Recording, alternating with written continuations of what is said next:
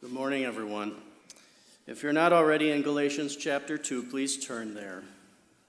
In Monday's chapel, Dr. Stevenson opened Romans chapter 6 and verses 1 through 7 for us. And we read there in verses 6 and 7 We know that our old self was crucified with him in order that the body of sin might be brought to nothing, so that we would no longer be enslaved to sin. For the one who has died has been set free from sin. This morning, we want to think further about what it means to be crucified with Christ. And to do so, we will look at Paul's words that were written perhaps a, a decade earlier than his letter to the Romans, likely the first of his epistles, the letter to the Galatians. In our passage for this morning, Paul explains his theology of union with Christ in his crucifixion and resurrection. So we want to reflect on this for a few moments together and then consider the practical application of this doctrine to our lives today. So, verse 15 of chapter 2 we ourselves are Jews by birth and not Gentile sinners. Paul recorded his response to Peter's hypocrisy of withdrawing from Gentile Christians and eating exclusively with Jewish Christians back in verse 14 of this chapter. He said there, But when I saw that their conduct was not in step with the truth of the gospel, I said to Cephas, Peter, before them all, If you, though a Jew, live like a Gentile and not like a Jew, how can you force the Gentiles to live like Jews? Perhaps Paul's address to Peter then continues in the verses that we're looking at this morning, although it's not as clear. Paul was a Jew by birth, just as Peter was. The Jews believed, and rightly so, that they were God's chosen people, and that that made them special because of his covenant with them and his dealings with them, particularly through the giving of the law of Moses.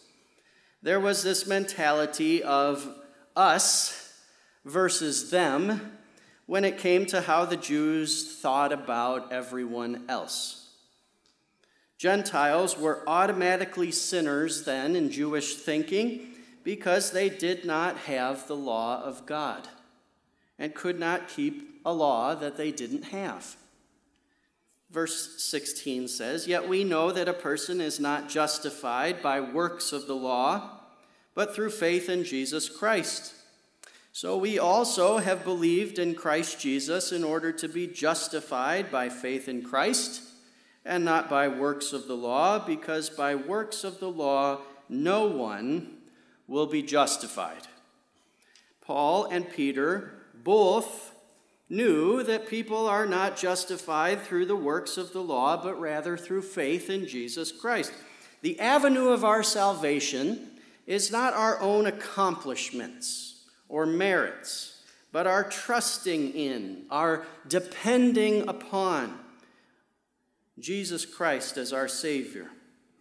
Paul says that both he and Peter have believed in King Jesus, the long awaited Messiah of Israel, and because of this faith, they are now justified before God. Justification is legal language. It is courtroom jargon that denotes a declaration of righteousness. In other words, people are not declared righteous in God's heavenly courtroom on account of their ability to uphold the law of Moses. Declaration of righteousness only comes through faith in Jesus on the basis of his sacrificial death on the cross. Furthermore, Paul says that no one will be declared righteous or justified before God based on the works of the law. The reason for this is that we have all sinned and fallen short of the glory of God, as Paul later says in his letter to the Romans. Our sin has so permeated our humanity that it has infected us down to the very core. And in our fallen condition, we are unable to keep the letter of the law. And so the law has only the power to condemn us, not to justify us, not to change us or transform us. Verse 17, Paul goes on to say, But if, in our endeavor to be justified in Christ, we too were found to be sinners, is Christ then a servant of sin? Certainly not. For if I rebuild what I tore down, I prove myself to be a transgressor. It's a difficult verse, but I understand Paul's argument to be as follows. If, as we live our lives as followers of Christ, no longer under the law, but freed from its dominion, if we are viewed then as sinners, just like the Gentiles who do not have the law of Moses, Paul would later say in Romans 6:14, "For sin will have no dominion over you, since you are not under law, but under grace." Some of the Judaizers, those who were following after Paul, perhaps telling those in churches that he had recently planted or begun, that uh, faith in Jesus Christ was not sufficient. They needed to keep all of the law of Moses as well.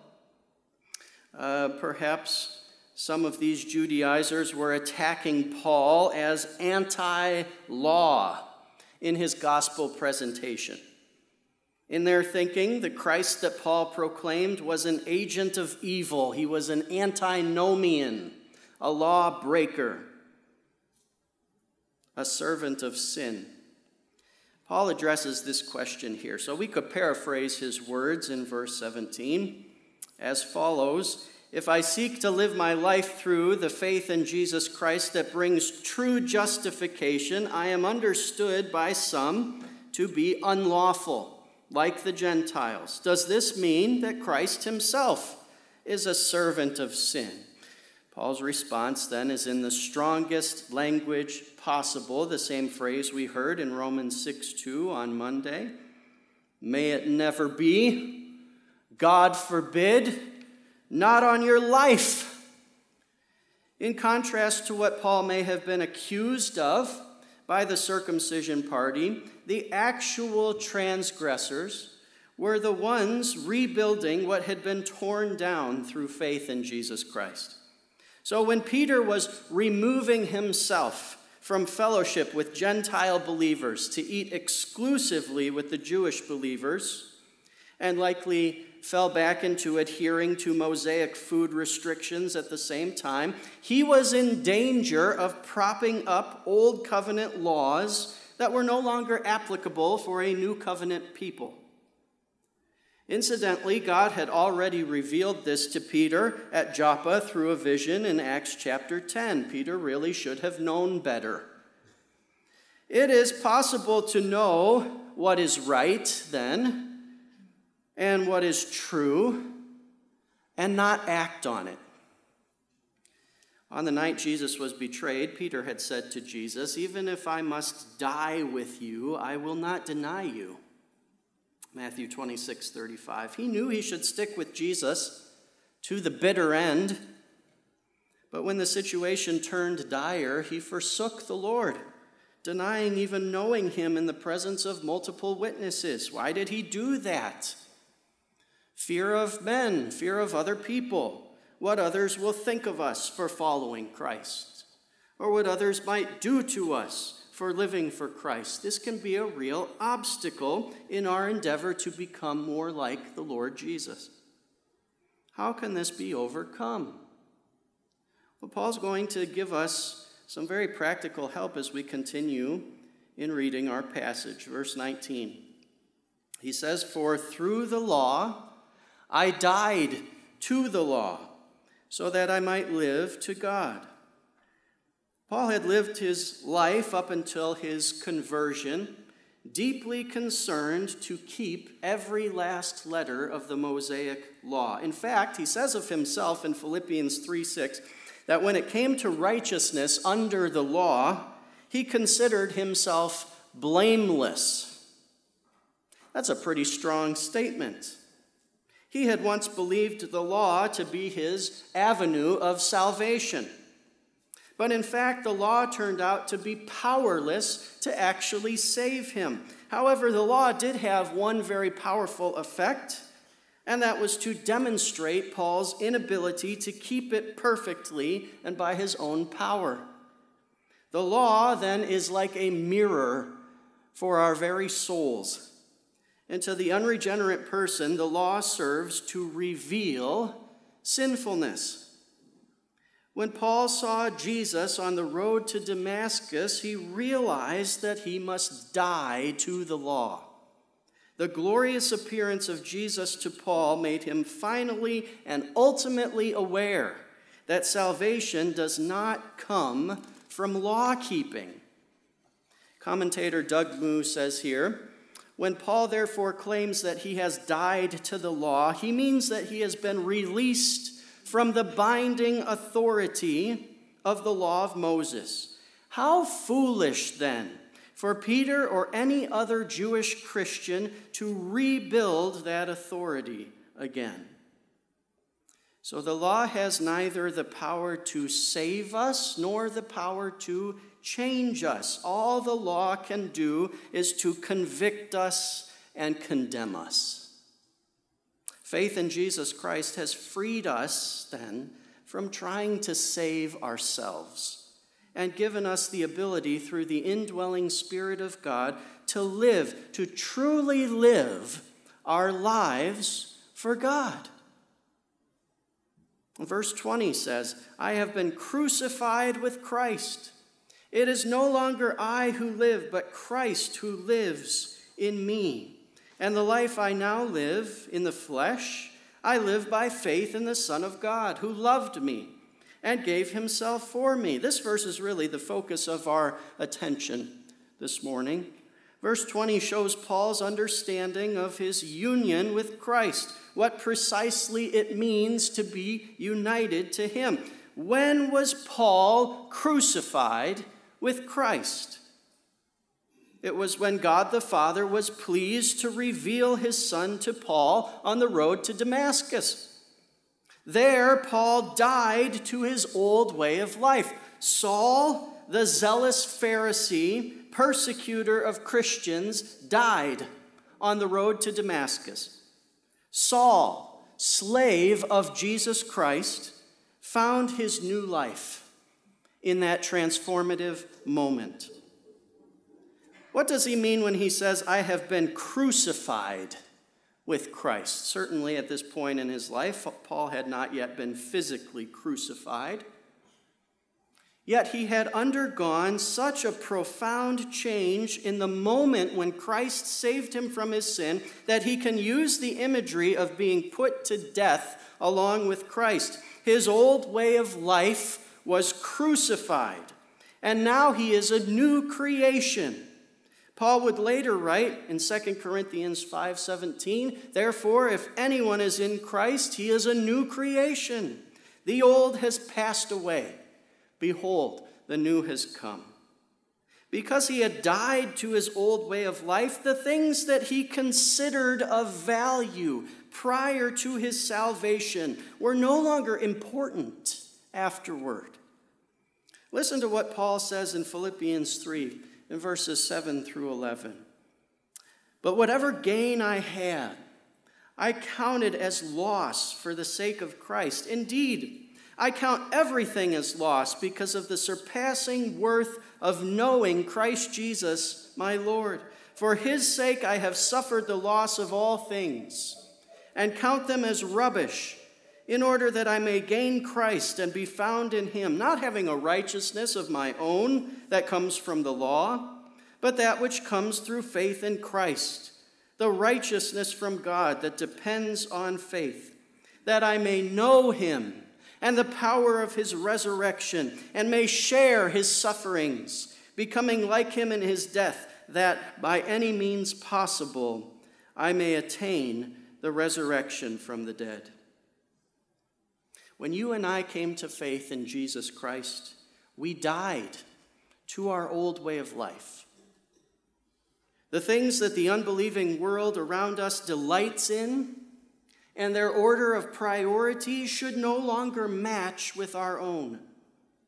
The problem is that sometimes you and I live like we haven't died with Christ.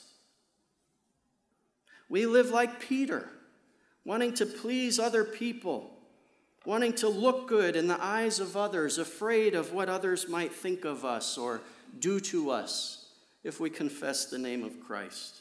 We don't consider ourselves dead to sin and alive to righteousness. Paul says, It is no longer I who live, but Christ lives in me. Can you say that? The purpose of his life is entirely different now after salvation. It is no longer self focused, but Christ oriented. Paul's life was no longer his own, but belonged to the Savior who loved him and gave himself for him. Can you say that? Is the purpose of your life so focused as to be an instrument of righteousness for Christ's use? Do you consciously think of yourself as crucified with Christ? When you face temptation to sin, do you stop yourself and think, I've been crucified with Christ? My life belongs to Him. Does He want me doing this? Thinking this? Feeling this? Beyond simply sin and temptation, do we involve God in the everyday decisions of our lives? As we think, uh, face various choices, do we involve our Savior? Do we pray, Lord, is this what you want for me to be doing? Or do we just go about our day without much thought about God, making decisions on our own without involving the Lord in our lives and our decision making process. Paul says, The life I now live in the flesh, I live by faith in the Son of God. His life is wholly given over to Christ so that he can say, Christ is the one who lives in him and through him, and no longer himself, because he died in his old way, to his old way of life.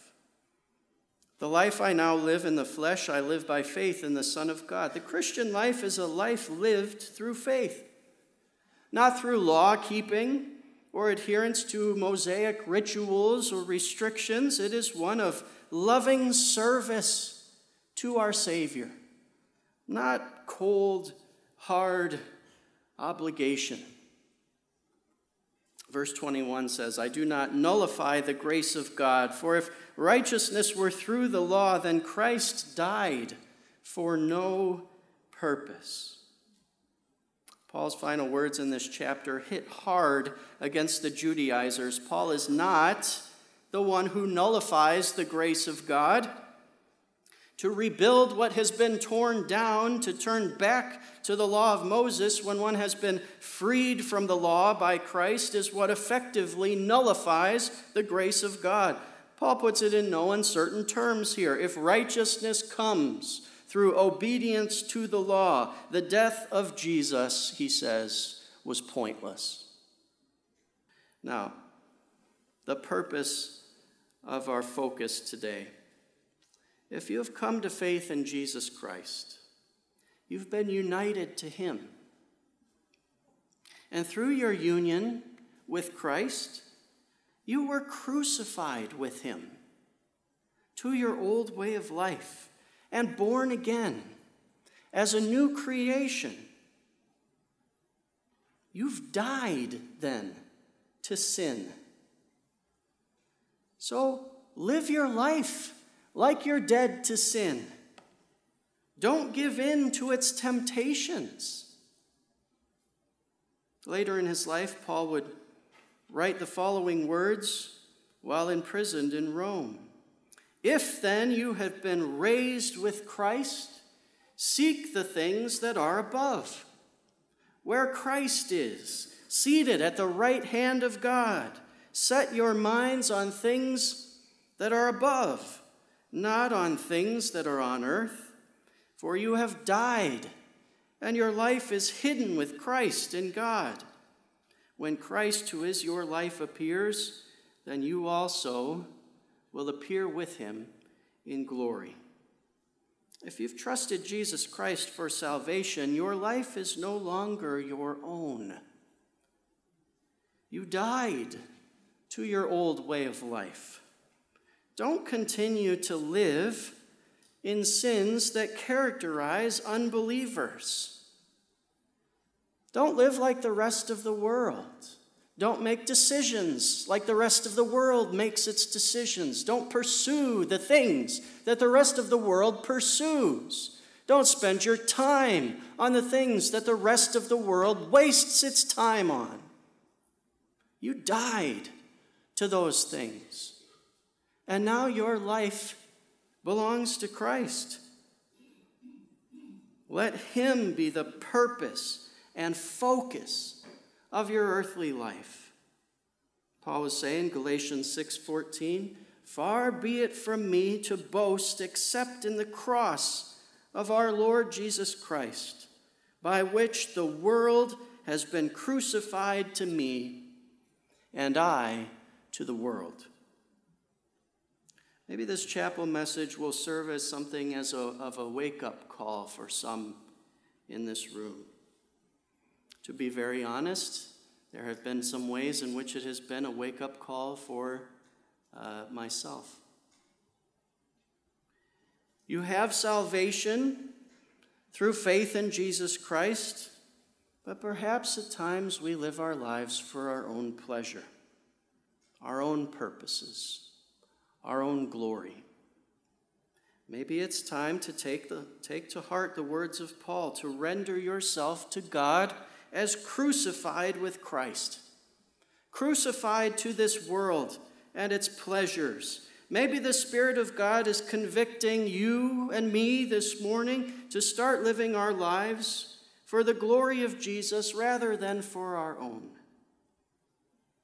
There's no better time than right now, right here, to dedicate yourself and your life to the Lord Jesus and live your life for His glory. You've been crucified with Christ. Can you say that with the Apostle Paul this morning? That it's no longer I who live, but Christ who lives in me.